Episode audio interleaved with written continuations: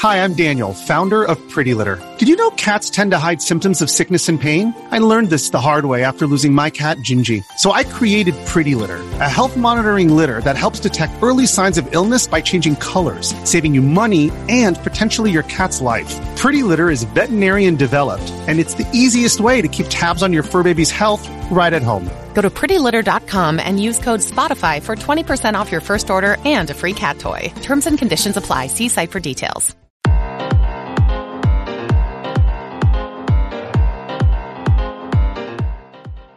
Ladies and gentlemen, boys and girls, this is one half of the Game Dev Unchained podcast team, and you know I can't do it alone, but thank you very much for coming out to listen to us. I had to bring back the three time T ball home run derby champion, Mr. Brandon Pham.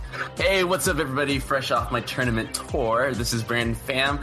Bring our special guest this month, or week, this week, Drew Smith. Drew? Hey, how you doing? How you doing, Drew? You know, I'm a little upset because I was the two-time T-ball home run champion, and I like I didn't know Brandon had three. So Brandon's Yeah, I was, I was right behind you. I was eyeing that. Well, thanks so much for joining us. We know you're a very busy man, and uh, stopping by to talk to us, of course, guys, at the bottom of the totem pole is always nice. Come on now. well, you know, why don't you introduce yourself, go over your resume, and let our audience know how cool you are and what you've been up to. Wait, wait. Do you want my resume or how cool I am? those are different. Whatever works, whatever's best. so, uh, so yeah, my name's Drew. Uh, as, uh, as Brandon said, you know, I've been working in games for a hot minute now. I started in uh, 2006. Uh, I worked at Take Two for a while. And when I started, I worked in uh, channel marketing, which is like retail marketing. That means I was with Rockstar and 2K on everything they did. Uh, I think the first game I was ever involved in was NBA 2K6. oh, nice. Uh, they had Shaq on the cover. I once ran into Shaq's back. I don't think he noticed that I hit him, but I almost fell over. Uh, and then uh, uh, stayed there for four years. Then moved to 2K, uh, where I met Brandon. Uh, and I was a publishing producer at first. And then I switched to dev production. Uh, then I left 2K and went to Bungie. And I worked as the multiplayer producer on Destiny. Um, and uh, after we shipped Destiny, I left. Took a couple months, worked on a VR project, and then came to Google Play to work in the mobile industry for a bit. So that's where I am now. I'm doing business development now. So I switched out of production. Nice.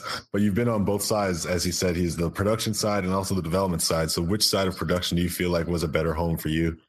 Uh, I think dev production was a better home for me. And I mean, you know, at this point, I've, I've, uh, I've seriously like, it's kind of crazy even to me that I've, you know, had the opportunity, I think, to work in like the business side, right? To work on the channel marketing side. And that's kind of sales, uh, even though I wasn't doing sales.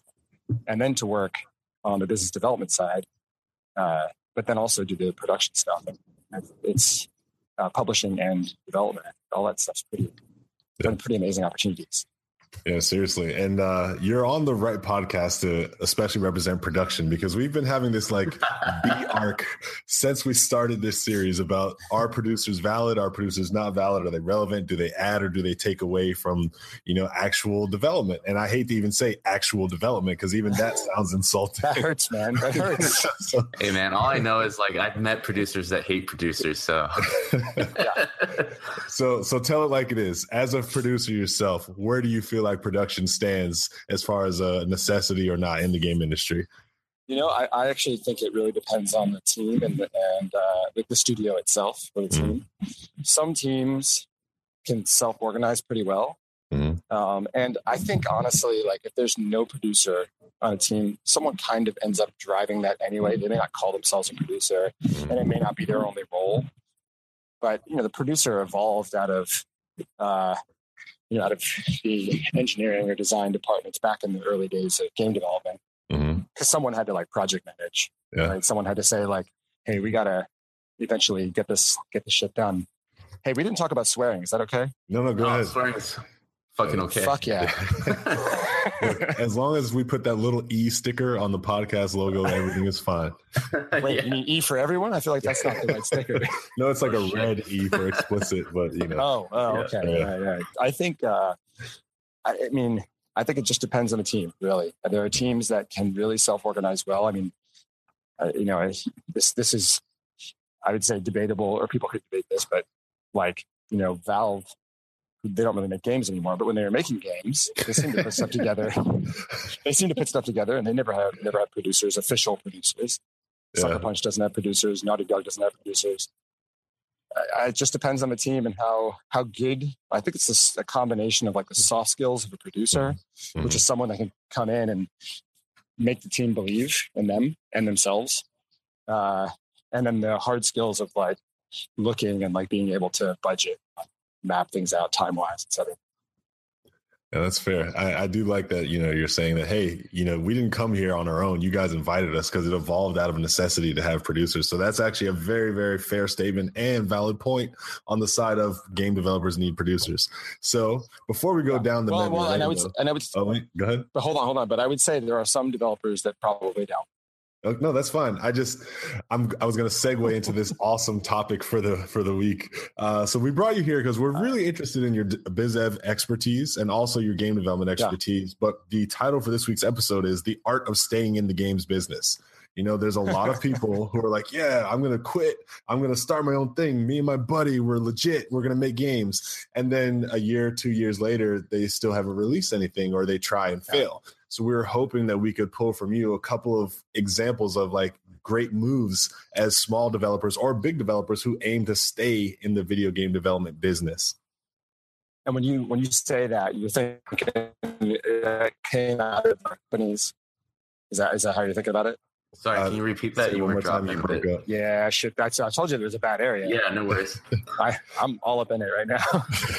uh, so, so the um, in terms of people that have left like AAA companies, right? Mhm. yes. Yeah, that's the big Okay. exodus that we see the most. So, yeah. First thing, I think that like indie game development in general is hard, and I know that sounds that sounds obvious, but it's so obvious because Sorry. No. The last I- five I- minutes there's no just zoned out. just kidding. Is there- I think your your bright jacket's too loud. listen, it's super loud. People are giving me space on the sidewalk. It's nice. yeah, you're sounding fine now. Yeah, Yeah. it was just Okay, one- okay. Yeah, it's like one block. Yeah. Um, uh, and I'm almost home, which is good. oh, nice. Uh, but uh, uh, I think like you know people view like the people that are in game development like whenever you're whenever you're looking at it from the inside, right? You're Mhm. working at a game developer. Um, a lot of good friends of mine and. And even myself included, like you, you're like, man, I could do this better. I'm like, why, why are they making these decisions? This is stupid. Or, you know, just getting like kind of caught up in the like irritation of whatever you're working on. Mhm. And then when you go out and you start working on stuff on your own, it's hard. Like it is not, it's not so easy. Yeah. Even with a few people, there's, it's not politics, but there's still interpersonal stuff going on, right? Yeah. You really need to have a good level of, of trust and communication between the team uh, for it to work. So if I look at like people that I know, um, and I'm sure I'm not going to name some people, and if they hear this, they're probably gonna be mad at me. Uh, but like, there's a studio called Nilo, uh, Bungie, and uh, he it's a few guys, but Niles, who's the main like the principal, he and his cousin and my friend Eric, uh, they worked on a game called Asemblance for PS4, Mhm. and they did a good job. Like they kept it small, they kept their team small. They had an idea. You know, they got really inspired, I think, by PT Mhm. and Oh, some other yeah, things. Yeah. Uh, and you know, they brought that experience, an experience like that, not the same as PT, but uh, to you know PS4 and and did a good job of it.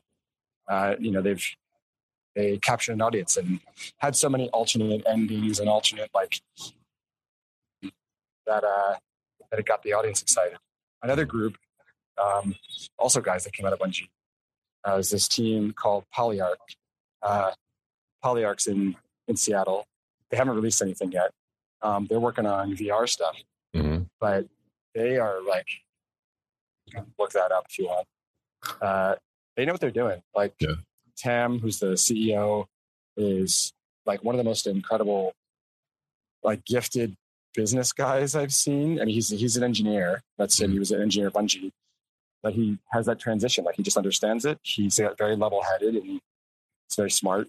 Uh, and then the design team, which is Danny, art, uh, which is Chris Alderson, and then uh, Brandon and some other Rich Vico. There's like some other guys in there, like um, art and engineering, and and guys and women to be honest. Um, all good. Like they've done a good job of like slowly building up, working on their ideas, working on their pitch, and like building it out. I think um, it's impressive. So those are those are a couple studios that I can pick up quickly. So, what do you think is the biggest pitfall that you see a small company doing wrong when it comes to biz development?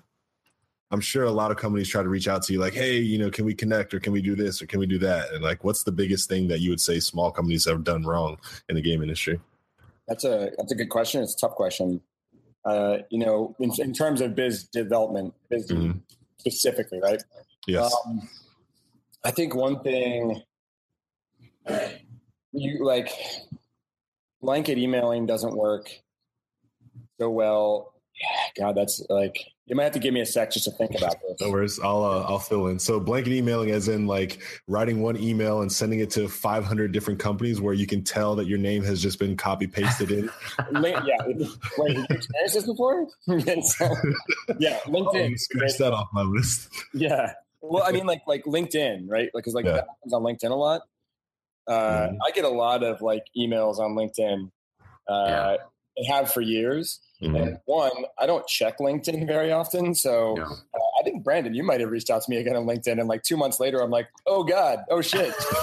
I would have responded a long time ago.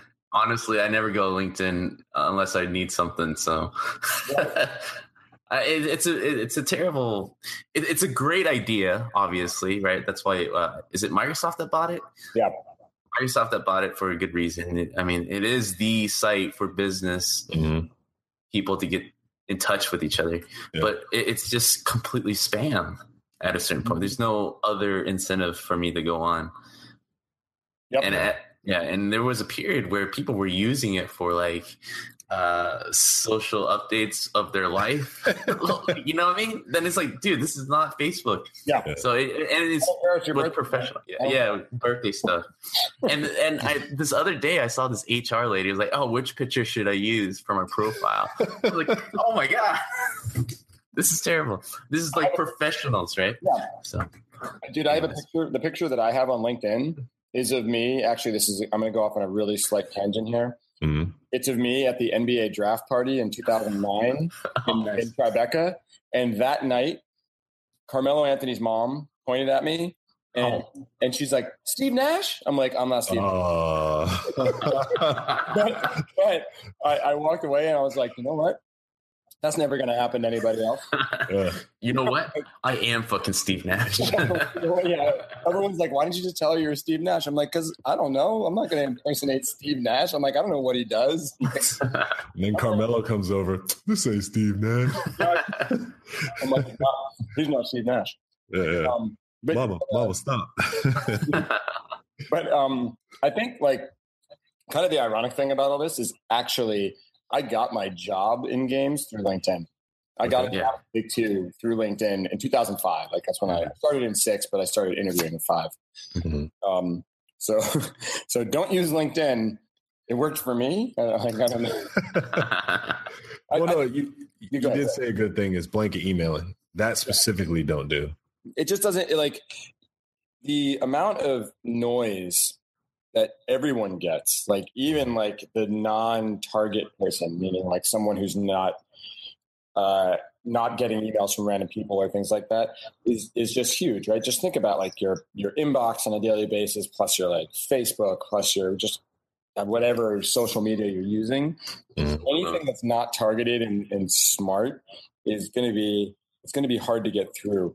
I, I found that uh, so if you're looking at like a like a startup like business right like like mm-hmm. a game company and specifically if you're thinking about people that are coming out of game like jobs already they've already worked as develop like designers artists whatever you know mm-hmm. producers execs doesn't matter um, they already know people like use those people like talk to those people mm-hmm. some people won't help you like that's for sure but the people that you know and the pe- people that you know can connect to you. Like you definitely know someone who knows someone else if you don't know them directly. Yeah. That's how you got to do it. Like you just going out is, is hard. The other, the other thing you can do, uh, I'm, I'm answering the opposite, by the way.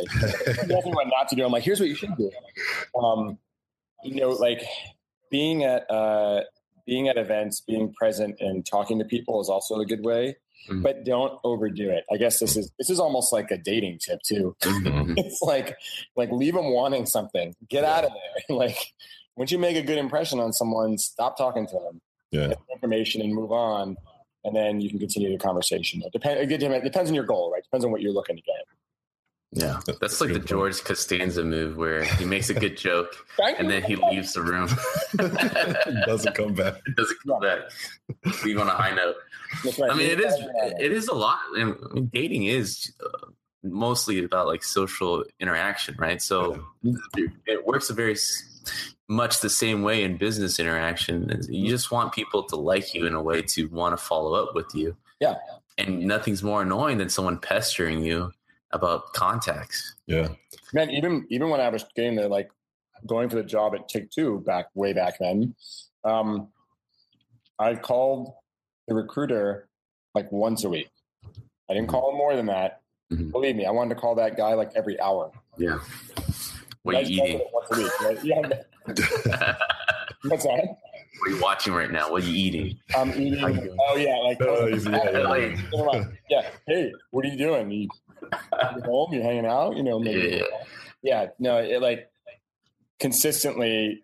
You have, or I was, I wanted to consistently call, but I just made it a regular thing whenever it was on Monday. Mhm. I'll call them, and I think like the same kind of persistent but not annoying approach, right, is Mhm. really the way to go. Now, Larry kind of said that a second ago, so Yeah. Look, courtship in dating, courtship in business, just take out the context and just say courtship, right? Like it's important to know how to do it with finesse. And it's like, honestly, it's gotten me so far in life in both categories. but there were some bumps where I had to learn how to do it, you know? So, yeah, I agree. 100%. You got to show some thigh first, and then that's it. You know, that's, you can't. uh, just for everyone listening right now, don't show any thigh. Don't thigh, That's not going to help you. oh shit. All right. Metaphorically. metaphorically. Well, I mean, one of the biggest things, in, well, generally speaking, if you say business development, you kind of have an idea, but I have no idea specifically what's going to happen when I, I go into business development. Like, how do you even get that job? What do you do to perform that job well? Like, who do you usually talk to? Who do you report to? Who do you no really serve uh, like i have no let's let's say to that blanket audience out there who has no idea what you do can you Yeah. kind of explain what you do wait, wait. This is this like one of the Bob interviews? Are we doing Bob interviews right now? What is it say you do here? drew just ran out the room right now I'm a people person. I people. exactly Talk to the engineers. Um, so the it, honestly, actually, a lot like production, uh, business development's different at different places. Mhm. Uh, I think a lot of it, um, the general piece, pretty much across any any business development role is being well connected, like having the connections to other people, because that's primarily what you're doing. You're developing business. I know it sounds stupid, like yeah, of course it's in the name, but but legitimately, you're making the connections that need to happen Mhm. with whoever that is. So it, it, you know, for me specifically, you know, I work uh, with a lot of different AAA game developers, meaning game developers that have traditionally made games in console PC, because that's where I come from. Right, I already know those guys. Mhm. Uh, I know what they're making. I know their games. Uh, even if I, did, I didn't know the mobile ones specifically at first, you know, I've been here for a little bit, but when I first moved in, I certainly know what EA is making in their core business. I certainly certainly know what Activision or Blizzard or you know Bungie or whomever is making and what their core business is. Uh, I'm like very familiar with it. So one of the, the primary thing I would say for all business development roles is having the like kind of uh, like the old school idea of a Rolodex of people that you know Mhm. that you can link up that makes sense and you have those relationships with people. Um, where it changes like where it varies depending on what company it is and what you're doing is some companies business development is heavily a like deal making job mm-hmm. uh, which means you're working with whomever that mm-hmm. doesn't really matter to to set deals so that could be publishing deals uh, so you could be out like let's just use fictional developer uh, sorry publisher a mm-hmm. publisher a electronic arts activision take two doesn't matter uh, they might they will have some business development people, and those business development people will be looking for games to sign and publish under their label. Mm-hmm. Right? So it's not owned IP; it's something outside. Uh, and once they find it, then they're doing some. They're working with the lawyers and they're doing contract negotiation. They're they're negotiating the business terms. Um, and the, the, lawyers traditionally are writing up the contracts to reflect that stuff. And it's a back and forth process, and it can be simple or complicated. You know, it can be a big money or small money. None of those things really matter. It's mm-hmm. just the negotiation part. Um, so I think that's the, like there's kind of that's one segment of it, and of course none of this stuff is mutually exclusive, right? It can you can sure, yeah. handle all this stuff, but uh, the other thing is really like relationship management.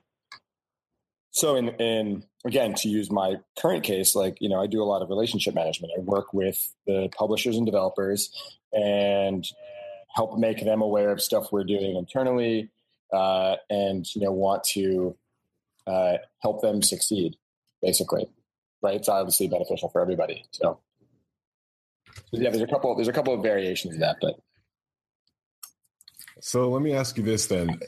I'm assuming because you're in this role where you're doing relationship management, there are times where you're on the receiving end of a request, and then there's times where you're the person making the request. I guess, how do you kind of handle that line as far as like when people are coming to you like, hey, this is the first time I'm meeting you, but I want you to do me a favor, right? Like, obviously i'm assuming that's very off-putting you know is there a successful way to kind of i guess introduce or like request that two companies or two entities kind of form a relationship well i think that you know if it's like let's make up somebody let's call this guy steve let's okay. say steve lives in his basement not steve nash that's a different steve Dude, steve uh, sucks by the way i hate steve like steve's got his own like basement company if okay. the random person X is coming to you and there's no like context or anything, that's going to be a harder sell, right? Mm-hmm. Just just meaning like like I I any individual person has a limited amount of time. Mm-hmm. You have to like choose where you're spending. I always call them coins, but like, mm-hmm. like choose where you're spending your, your coins, your time. And um, I think the easiest way for it to happen is it's not necessarily frustrating. I mean, I like I as a person I don't I don't like to leave people kind of in the lurch, right? Like I don't I don't like leaving people out there and not answering them. But mm. there are times when I have to do it because I just it can't be a priority for me, and you know I have to focus on the main priorities and focus on my time and like have a life, et cetera, et cetera, like all these mm. things. Um, so I think that usually if someone's coming to me, uh, if they're from you know reputable establishment, whatever that is, uh, that's that's usually helpful, right? Like if if I don't know what this would be. I'm trying to think of something outside of just a game developer. Sure. Like let's say like a, you know a game engine or someone came to me and wanted to talk or something like that, mm-hmm. or like a prominent maybe indie developer or you know something I know or or I've seen. Mm-hmm. Even smaller ones, like I'll probably at least look at it. It's just it's just a matter of you know there's there's some other external factors going on, uh, gotcha. Uh, which are like how busy things are at the time. Hashtag GDC. Yeah. During that time, as you guys well know, yeah. I don't have a lot of time, but uh, but other times, you know, it's it's a little more flexible.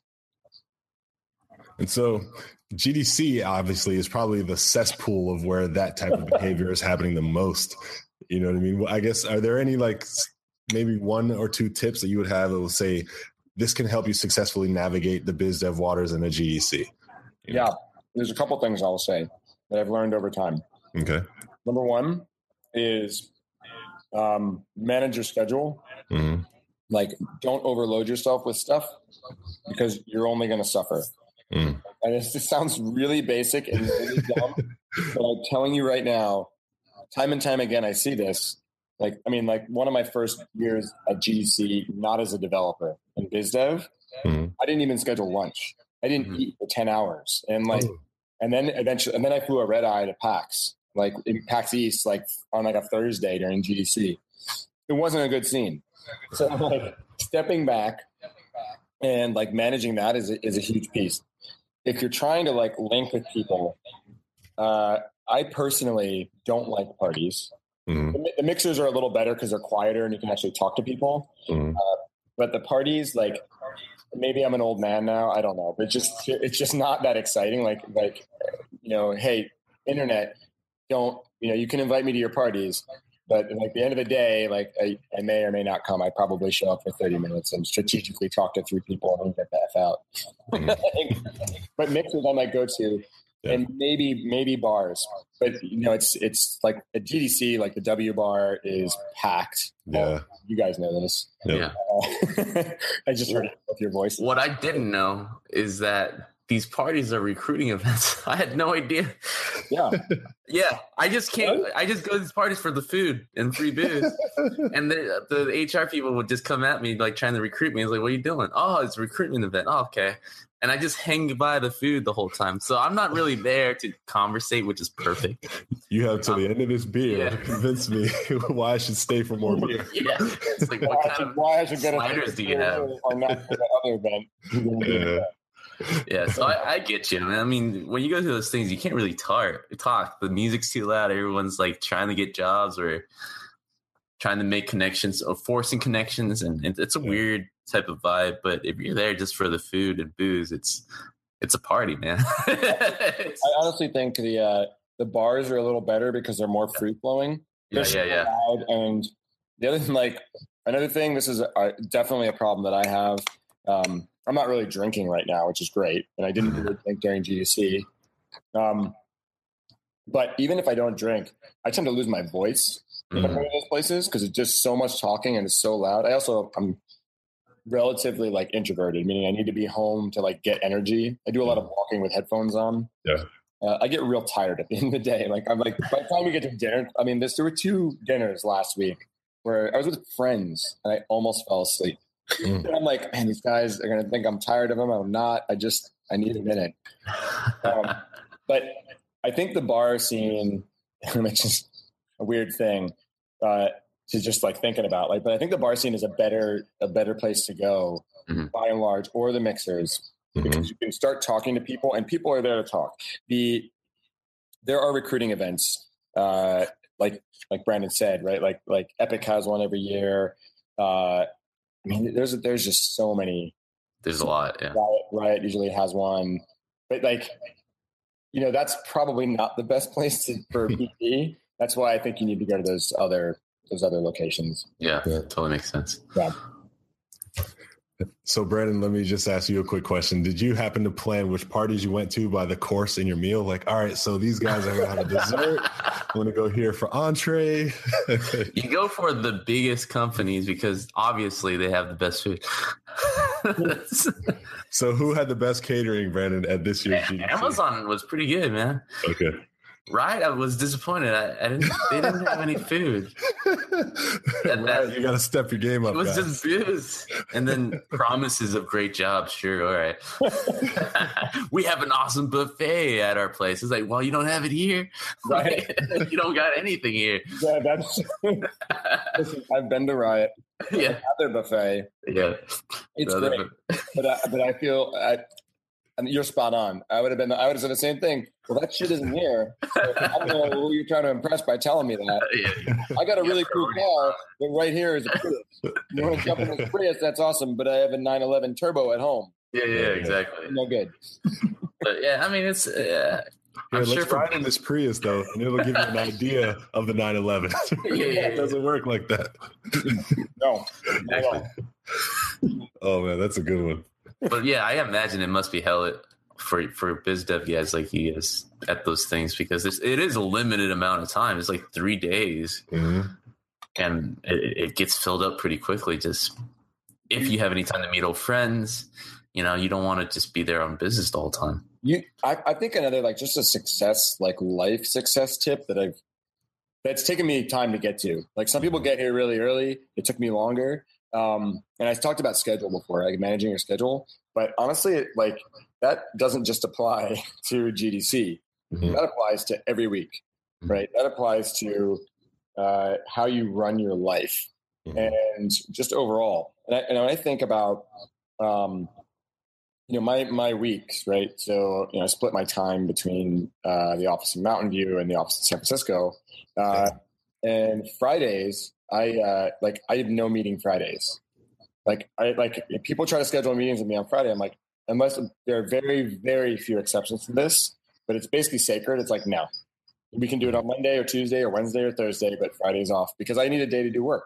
Mm-hmm. I'm not saying everyone has to have no meeting Fridays. That's not necessarily the answer, but you need to figure out what that is for you just as a general practice because we all have stuff to get done. And if you don't manage your own schedule, you're just going to, you're going to be more successful by limiting things and being more focused than by being too broad and doing too much. Mm. And I think that applies to all this stuff, right? It does. I should change the title of this episode to from being like success in biz dev to just success. I think well, broader. I think we should just call it life. Life, life, life without games. There we go. no, no, no, that's not a life I want. so let me ask you this, right? Uh, so I always see the future of game development being taken over by companies outside of game development. so like what's what's happening right now, there's like this emerging market with Google, Facebook, Silicon Valley companies kind of putting their you know coin in or putting their own uh, spin on trying to make the the the game business a little bit more sustainable. Mm-hmm. So we talked about triple A guys, you know, reaching a boiling point of making the best graphics, you know, putting a lot more money in, making the team bigger.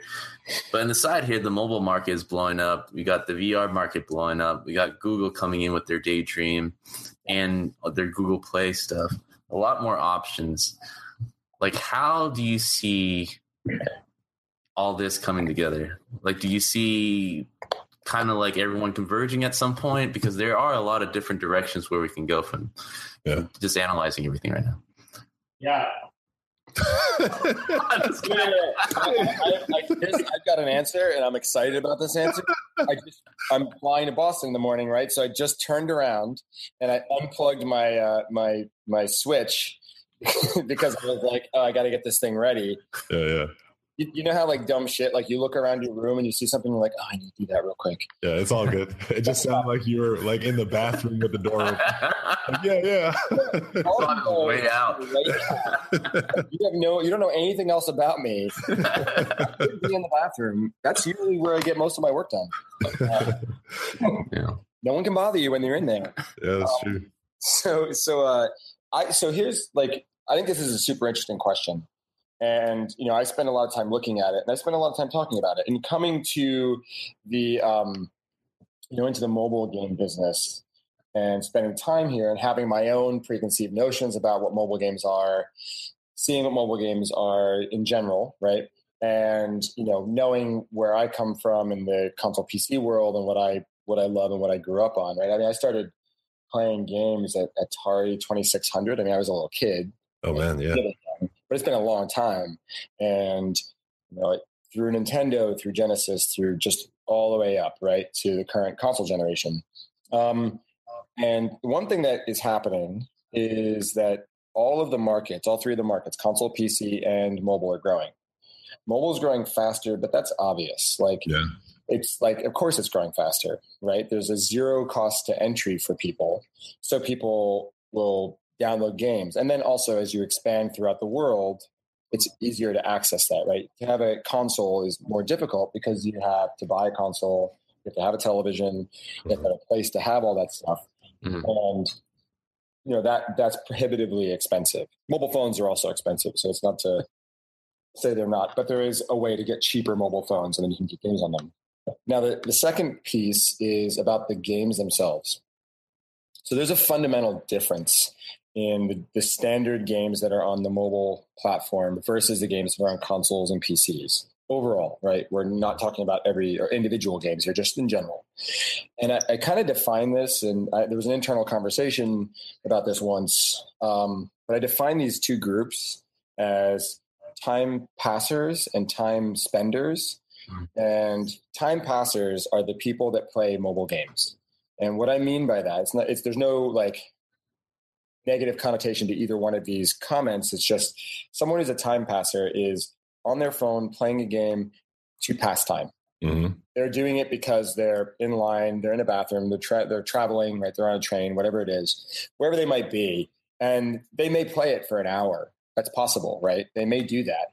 But they don't necessarily sit down with the intent to do that. I can't say that everyone doesn't sit down with the intent to do that, but generally, you're sitting down, you want a relatively fast experience. You want to play three minutes of Clash Royale, you want to play, you know, Candy Crush or Need for Speed or whatever it is, right? You just want to get in there for a few minutes and play a game. Mm-hmm. Um, and the game is not like, in, it's not like very taxing on you, right? You know, it doesn't require huge amounts of skill investment or things like that. Um, I'm, not, I'm, not, saying there's no skill. I'm just saying that it doesn't involve the same. Yeah. Now, the person who's playing on their television or their PC, they're choosing to spend time. Like their their thought is like if I sit down, I'm I'm playing Dark Souls Prepare to Die on PC, like not right this minute, but because that would be really hard. Uh, but you know, like during this time of my life, I've gone back and started playing this game, and when I turn my PC on to play that, like I'm I know I don't know how long I'm going to play, but in my mind, I'm like I probably have a goal. Mm-hmm. Right, I'm going to beat Smough and Ornstein. Right, I'm going to go beat this boss. I'm going to go do this thing. I'm going to play for an hour, two hours, whatever it is, or I'm going to stop at this time. Uh, and that's a very different experience. And the experience that I expect out of that is extremely different from the experience I would expect out of the same amount of time, or uh, or just the game type on a mobile device mm-hmm. in general, right? So I think I, I, I, when I don't see the worlds converging in the way that like all games become one type of thing, because I just think there's two. I mean, there's probably there's multiple subclasses of this, right? Because if we look at Dota or League, which are free to play games, uh, but they monetize very well, and but they're completely skill based games, right? They're very complicated very in depth skill based games. Uh, but I think that that there there's going to be a group and continue to be a group of people that want that kind of experience, whether it's the esports PvP game like Dota League, Counter Strike, StarCraft, whatever it might be. Uh, there's going to be the people that want the Dark Souls isn't necessarily single player, but you know, the, like the story driven or the intense, like really hardcore kind of game that requires a lot of patience and skill and learning. Uh, there's going to be people that want to play The Last of Us or you know Uncharted and some story driven thing. Yeah. yeah. hey man, I, am a huge fan of it. Uh, that's a whole other podcast we could do. Um, but like uh, like all that stuff, right? And then there's there's just everything in between. Overwatch, you know, uh, Team Fortress, et cetera, et cetera, et cetera. I can go on yeah. for a long time. Uh, there's a lot of different like segments within that time spenders category.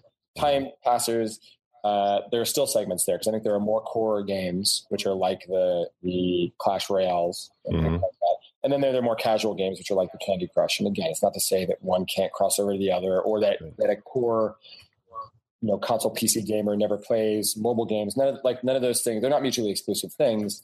It's just what the person's choosing to do with their time and how they're thinking about it. Mm-hmm. It's the choice they're making. So I think long term, uh, we're going to have two. We're going to have two relatively distinct, at least for now, right? At least in the foreseeable future, two distinct categories of gamers. Okay, that's that's my that's my feeling. Now I don't now, I don't know how that combines in the uh, on the platform level. That I'm not sure of. Um, yeah, I was just going to ask you if you had to place a bet on this one idea of consoles being around or not. I guess where would you put your money? Do you think consoles are going to survive, or do you think consoles are going to die out? I think it's less about the consoles and more about the games. Ooh, okay. I, I, think, I think the games survive. I don't know about the consoles. Like I'm not yeah. sure. Right? I think it's it is a good question, um, but the games the games will survive because yeah. there's a clear, as I said, like all these markets are growing right? Mm-hmm. And they're not growing. Like I said, there's a huge delta between how fast. It's like a six times delta between how fast mobile is growing over console PC, but it's still important to know that they're all growing, which means the overall pie is getting bigger, which also means that the the console PC market, more people are spending money on sixty dollar games, mm-hmm. and people are willing to do it. So, yeah, I, I, think it's about the game. I, I don't know the games themselves. I don't know how that like if that model changes ever. It may. Mm. Who knows? Um, but right now, I see it staying pretty steady. Yeah. All right. Well, yeah. I mean, my my thing is like, you know, obviously. we grew up on consoles, right? So the mobile is, is really new to us, especially to me. I feel so dumb when I go on a train and I see these kids playing games on their phone I've never even heard of. Like I feel really old uh, just seeing these kids play these games on their mobile uh, phones and uh, just not having any idea or never heard of it. I'm not as versatile as I thought, but I'm in the industry. I'm constantly studying techniques to get better. I'm constantly checking my uh, you know my blogs to keep up to date to what games are hot. Obviously, I know the Clash of Can- Clans. I know the Candy Crush, the very popular ones. But there's a lot of yeah littler ones that I have no, I, I don't keep up with. So I myself, I feel like I'm already going in a direction. And like you said, like there's going to be two paths, two two different types of gamers. I already see that divide of of what kind of developer I'm I'm going to be for the rest of my life. Yeah, um, I, I, yeah. I'm just laughing because uh, I I'm sure Larry. Did you hear? Did you hear him struggling when he's like, he's like I feel dumb. Like he was. he was having the realization. yeah.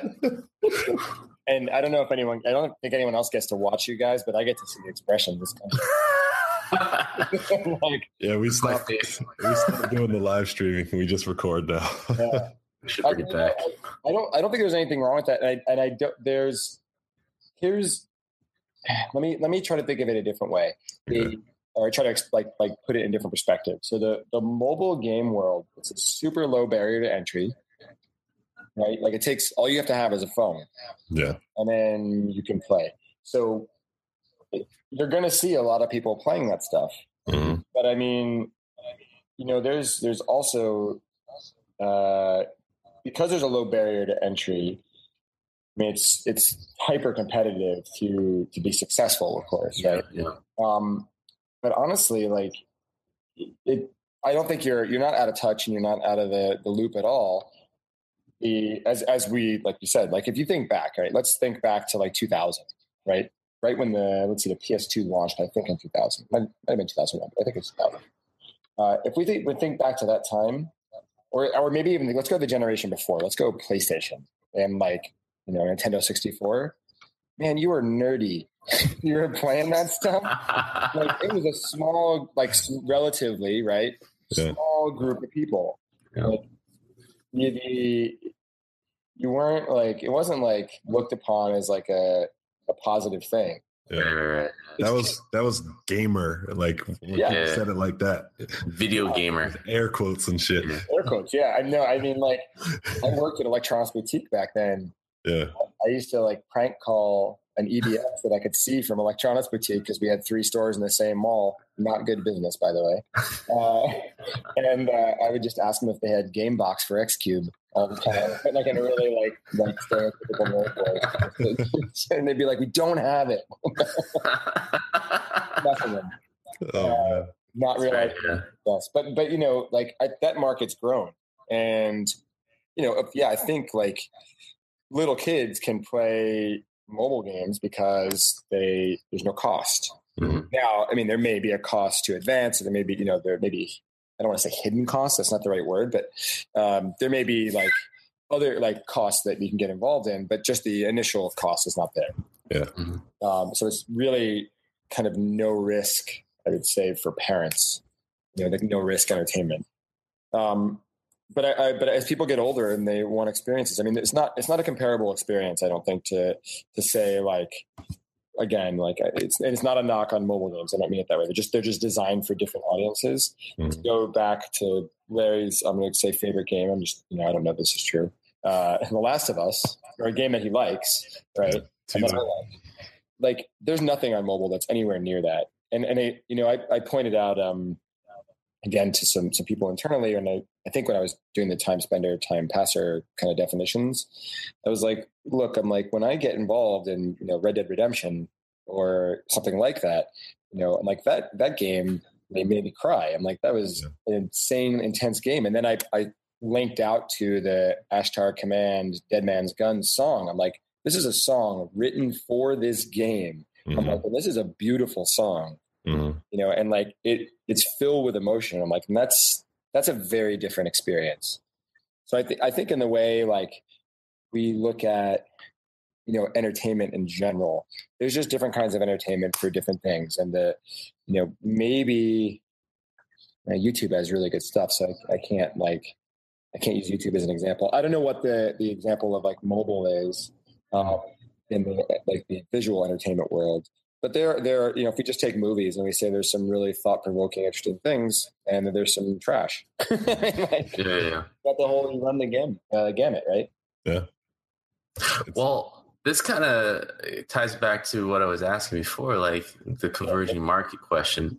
And you were mentioning about the Switch earlier. Do you ever kind of see, you know, these phones are getting more powerful? Uh, it is weird to have like a long form type of uh, game on a mobile because people aren't playing mobile games for that reason. But do you see we get to that certain point where someone is making The Last of Us on the phone it can handle it. It looks great. It won't kill your batteries. I mean, the Switch to me is kind of that that testing ground of doing that. But do you see that in the long run being a thing where these AAA guys are starting like, hey, let's just make this game on the phone. And let's get these guys, these huge market, low low bar of entry, no middlemen. Well, I mean, if you count iOS and Android as middleman, but not really, right? But like, I want to bring this experience to the phone. Do you see an audience there? Do you see that being a possible market, especially with Switch out now? All these adults carrying this huge iPad full of AAA games. I, the first thing, by the way, is just that uh, as you say this, I, all I can think is a merman, Dad, merman. I hope someone watched Zoolander and it wasn't just me. Uh, so, merman, merman, Dad.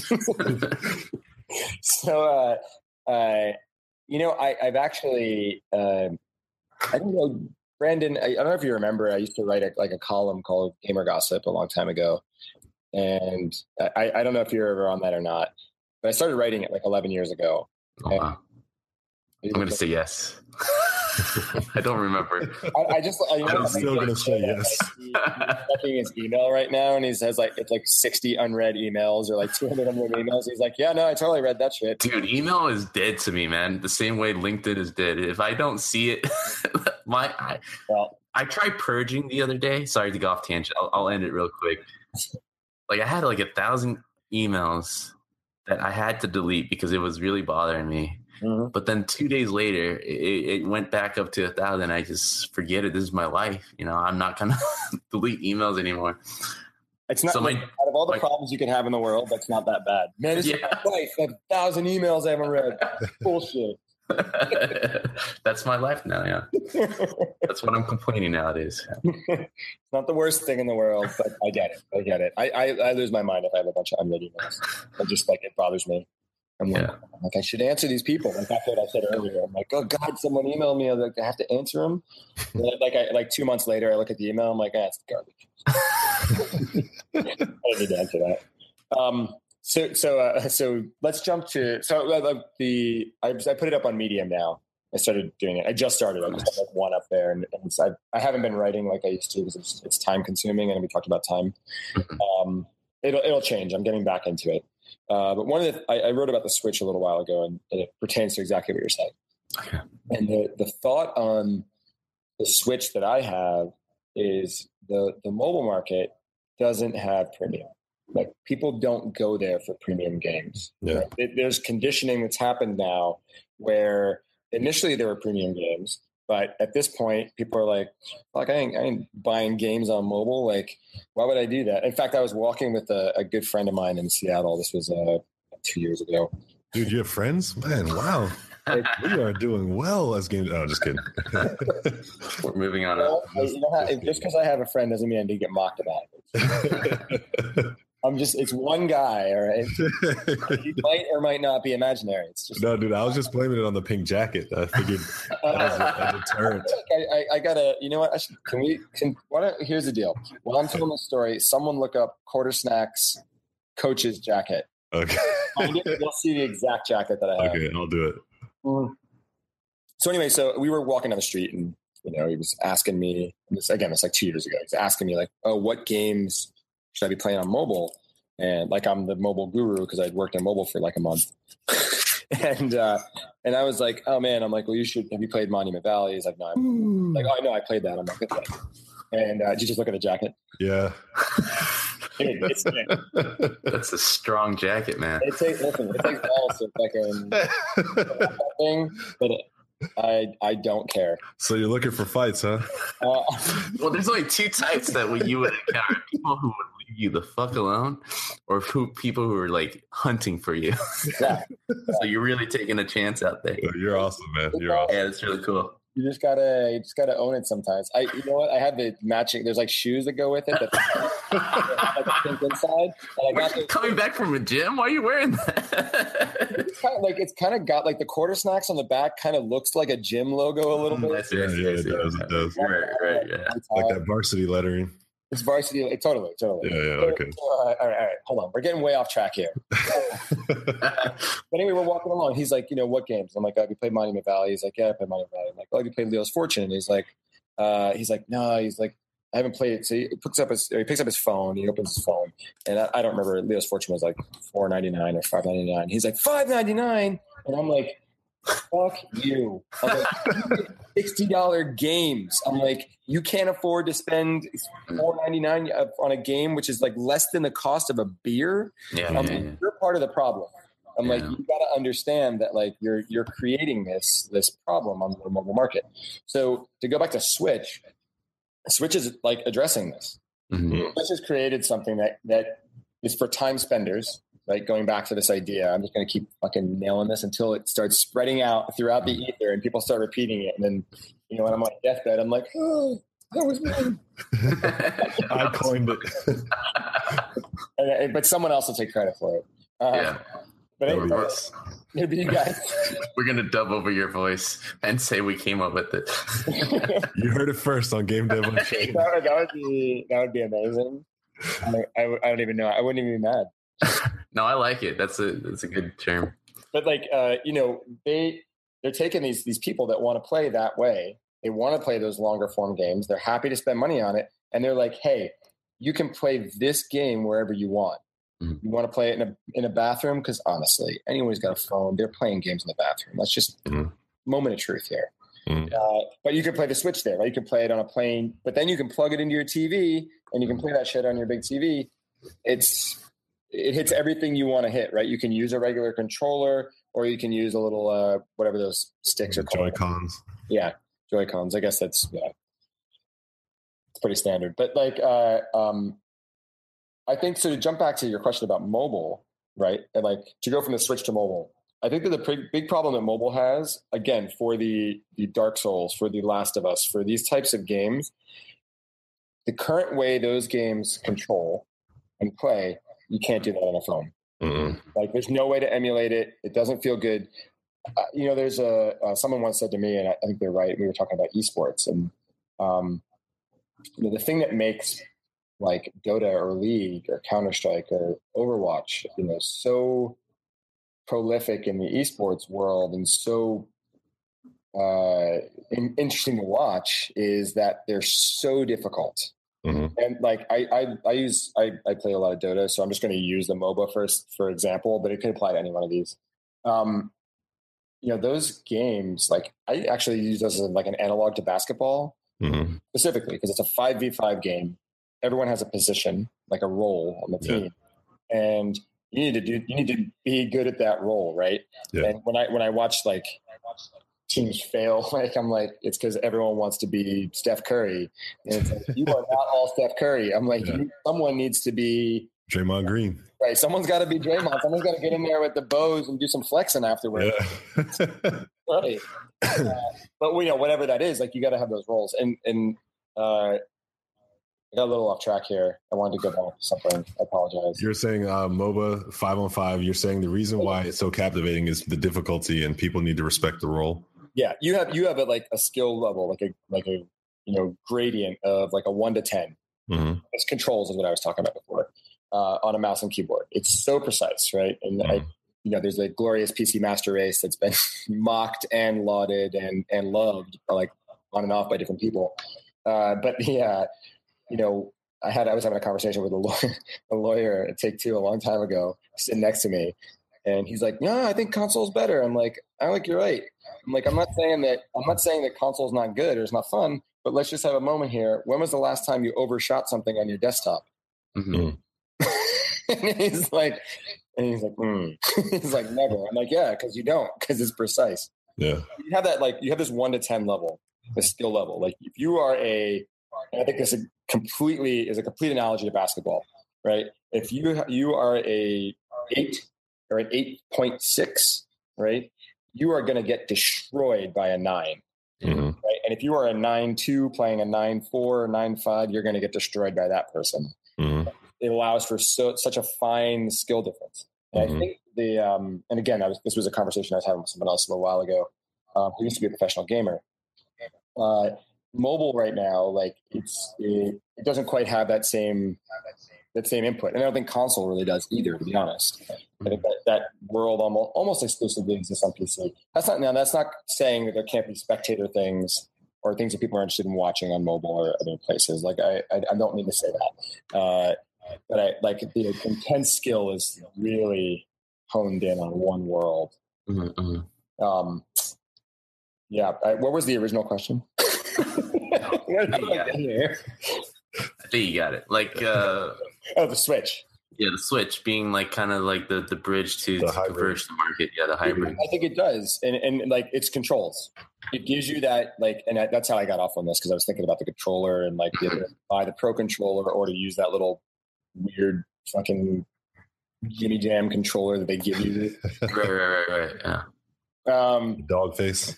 Yeah, yeah, or or you know, or just to use them on the regular Joy Cons on the side. Um, and it, it's it's almost bizarre to me to think about because they, to me, and they only have one game that that I've played that I, which is Zelda, right? That I think is like pretty amazing. Mm-hmm. It's like I'm like, how is this different than the like PSP? I'm like, how is this different than multiple mm-hmm. handheld consoles, like or handheld uh, devices that they've had for a long time? Yeah. It feels different. It feels new. It feels fresh. It, like the ability to put it up on the screen. It's not the first handheld that you could put on screen. I don't think. No, uh, well, PSP would remote play, right? Yeah, there was that GameCube attachment that you could plug in, and then you could play GameCube uh, DS games on the on the uh, or Game Boy Advance games maybe. Mm-hmm. But you know, like they've experimented experimented with all this stuff before, but it just feels kind of fresh and new, and it feels like they're addressing a market that's pretty much ignored in the in the handheld world, okay. mobile world. I'll say this: I'm happy that what is considered a big console is finally hybrid between handheld and console, so to speak.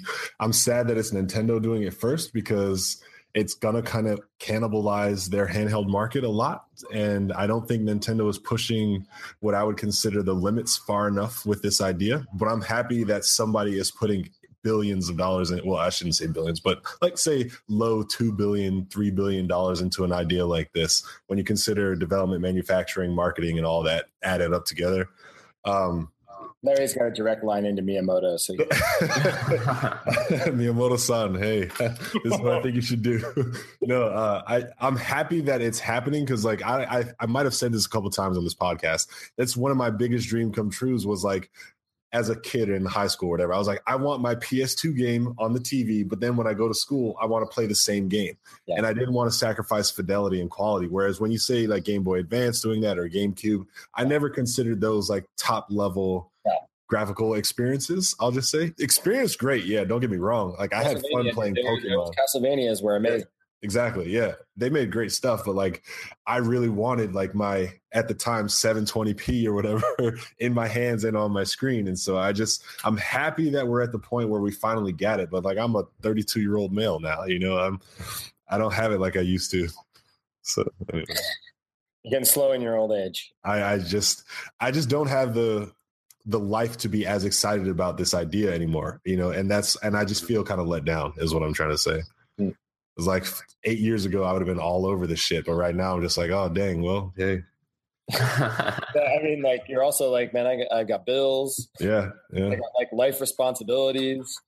And you would think that a hybrid console like this is exactly what you need. It's like, hey, Larry, while you're going out to do all these other things that keep you away from home, here, take the handheld version and then go back home and like play it. And like, I see the logic in it, but uh, I don't know. I don't even know where the hell I'm going with that. I'm just venting. You guys are here helping me vent the fact that I can't enjoy the games the way that I wanted to. Well, it's true. I, it is kind of like Nintendo's response to what's happening instead of. uh I mean, the Switch is innovative, respectfully, but it is an iPad with controllers on the side, right? It isn't like it would have been awesome if they did this uh, instead of the Wii U, right?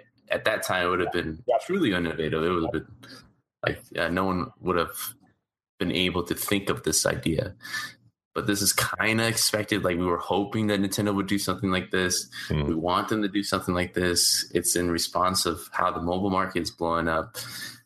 Uh, It's also a Yeah. response of you know, Nintendo wanted to sell games. in that. yeah, they, they want to stay as a Snap. business. Shots fired. Yeah. Well, it's you know, there's uh, uh, I, I- actually because I, I kind of I agree. I don't- I don't think it's that innovative, but I, I do think it, it isn't innovative.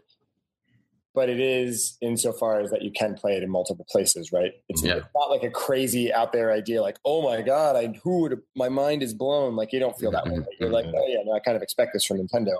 Yeah. I think that the like the positive, uh, well, that's not necessarily negative, but I think a positive thing is that, and, and something I like about Nintendo. You know, I, I, I'm I'm not like the I'm not a Nintendo fanboy, uh, but I've I've had I have a Wii U. I don't think I've ever actually played the Wii U, which is I mean I played it before. I just don't think I've played mine. I'm pretty sure it's never been on. Uh, but I, I appreciate the fact that they're willing to try things and Yeah. fail, and then to keep coming back. I mean, Virtual Boy, right? Like Mm. obviously the Wii U. What else do they? You know, they, they GameCube. GameCube, GameCube, like GameCube wasn't that bad, but yeah, it- they had Resident It, it was a low point, man. but it was a, it was a lower point. I mean, they have they have these highs and lows with their consoles, but they're always trying something, yeah. and I feel like they're willing to take much bigger risks than you know. I think Microsoft and Nintendo have traditionally. I mean, sorry, Microsoft and Sony have traditionally been willing to take. Yeah. so here's a cool. oh, uh, go ahead. I was going to say, except maybe with Sony VR, I'm looking over in, in my like side of my room, and I have a Rob. Oddly enough, a Nintendo Rob the robot, like the original. Oh man, play. Spelunky. Yeah, yeah, right. And I didn't have uh, Gyromite. He had Gyromite. Dynamite. thank you, And, That's uh, what was the other one? Stack Up or Stack? Like I think it was Stack Up, a, something like that. you can but, play uh, Gyromite with you. I remember that. Yeah, I, it, it was the most worthless thing ever. It was to look at for a minute, and you're like, why? Why do I have this? Yeah, that's been that's been Nintendo's mo for so long, right? The Yeah. Power Glove, the Power Pad, like all that shit. Yeah. Yeah. yeah. Hey, hey. All right, so I've got a really important question for you. Yeah, yeah, yeah. Wait, wait, hold on. Before you do that, Okay, go ahead. I was gonna say I want to tell the world that what Rob the Robot is really good for is he's an amazing headrest for, for my PSVR. And in fact, I'm going to walk you over there. I'm going to remove the veil here of this white cat that you're staring at, and I'm just going to have you and you know look at this quickly. I'm not going. to I'm not going to show you me because that's It's just going to be this guy. Hold on, hold on. There we go. So what he means by the white cat, ladies and gentlemen, listening to the podcast. Oh yeah, look Oh, at that. Oh, yeah, that's Dude, that's, look at that. I get that's a perfect fit. Sorry, That's I'm trying to center this while I'm That's not. pretty good. Yeah. Yeah, That's dope. Yeah, what is, what is the? I don't think you should tell him what the white cat is. I mean, she's like let him. It's just like a white rabbit. Like Let no them one. speculate. Yeah, what the hell is he talking about? The white cat. it's his friend. Yeah, It hangs out. that's the image for this podcast. Well, Drew, I hey, you know what? I'll do that, and then people are gonna be like, "What the f?" They're not gonna get it until they, and then we'll know who really listens to the end of the oh, podcast. Oh shit! Yeah. That's right. Now, also, by the way, you know, you just said what the f, and now I feel is that am I going to get bleeped out the whole? No, no, no, no, no, no, no. One of us, one of us has to keep it clean. Okay. Yeah. All right, all right, so here's a very important question for you. I've been waiting all episode to ask you this question. if Brandon and I were to be quiet and give you an opportunity to talk directly to our audience to promote or to advertise or to draw awareness to something that's very important to you, what would you use that time to talk about? Huh. You know, uh, like I, there's there's a lot of good things to talk about for sure. Um, and I don't, you know, I, if you guys are interested in, in following me or knowing what I think on things, uh, I've got uh, this Medium blog. I, it's under. Let me look. Actually, it's OK Kitsune K I T S U N E, uh, which is Japanese for fox. Um, and if you go to OK Kitsune, you can find my my stuff that I'm writing. So you can find that thing on the Switch that I mentioned. And I'm going to try to be a little more frequent about it. But you're welcome to to check that out on Medium. Um, but honestly, you know, I kind of want to talk about something uh, different because it's International Women's Day, and since yes. the women, all the women that are supposed to be on this podcast, you know, protest. Although I am wearing red uh, and a pink jacket. Um, uh, you know, I read I read something today that I thought was really interesting, and it's called uh, uh, affinity bias. And affinity bias is that when you interview, like when you interview people, not like this, like I'm talking about for jobs or something, mm-hmm. but it was kind of interesting to me. You know, you tend to uh, relate better to people that have had similar experiences to yourself. Mm. Right? And and if we look at like you know women not being as represented in games or not holding as many management positions or things like this, like systemic things that exist, I think we can take a moment to step back and think about like our own affinity bias for things mm-hmm. and say like you know what how do we how do we make that better for people one of the suggestions that was in this article, I think it was a Business Insider article, um, was uh, that we look at resumes, not we, but we should look at resumes with no name. Mm-hmm. You just look at the credentials of the person, you make the judgment off of that. And then become aware of your own things. Like, I mean, I spend a lot of time in my life skateboarding, right? Or I do Muay Thai or whatever this is. Or I play a lot of video games. Mm-hmm. If someone walks in the room, if two people walk in the room and, you know, they have similar qualifications in one like person skates or you know plays video games or does Muay Thai or God forbid all 3 mm-hmm. you know, how does that how does that affect me right or maybe they're less qualified than the other person but I'm like oh man but I really like them because they know this this and this they can talk about Dark Souls for hours yeah uh, I, I think like finding ways for like all of us to think about that stuff is is important um, and I'll, I'll, leave one. I'll put one more thing in here, and then I'll I'll leave on this. Sure. Um, uh, you know, there was a Scientific American study that went on, I think, in 2014, where they were looking at diversity in teams, right? Like teams that were made up made up of people with diverse backgrounds. And they found that those teams do better work, right? Mm-hmm. I think that's something that we've got to consider. You know, there's the, the part of affinity uh, bias and then there's a part of diversity in teams. Like getting a team together that's where everybody's the same doesn't really help. Like it's actually not that helpful. Are you going to not? I mean, that's not. And it's not saying that every single person you shouldn't hire anyone like you. Like that's let's not be extreme, but be conscious of it. Yeah. You know, it's important for us, and I think it's important for our industry, and you know, it's something that we can uh, we can maybe lead in. Dude, Drew, you're you're quite in a you're quite an individual to use this time to actually talk about social awareness issues and industry issues. Most people are like, yeah, so you know, got this game coming out. So I just want to. I have this game coming out. Yeah, there we go. There we go. Hard for the course now. it's called affinity bias. called affinity bias. Really interesting. It's just a series of interviews that you have to do. well, guys, uh, it's kind of cool. I'm feeling all right. My name is Larry Charles. I'm saying good night. Yes, this is Brandon Fan. Thanks for joining us this week. See you guys next week. Thanks, guys. If you enjoyed this podcast and you want to stay in touch or continue to follow our developments, then you need to go to facebook.com forward slash game dev unchained and drop a like and stay in touch. You can also get the direct feed for this podcast on soundcloud.com forward slash game dev unchained.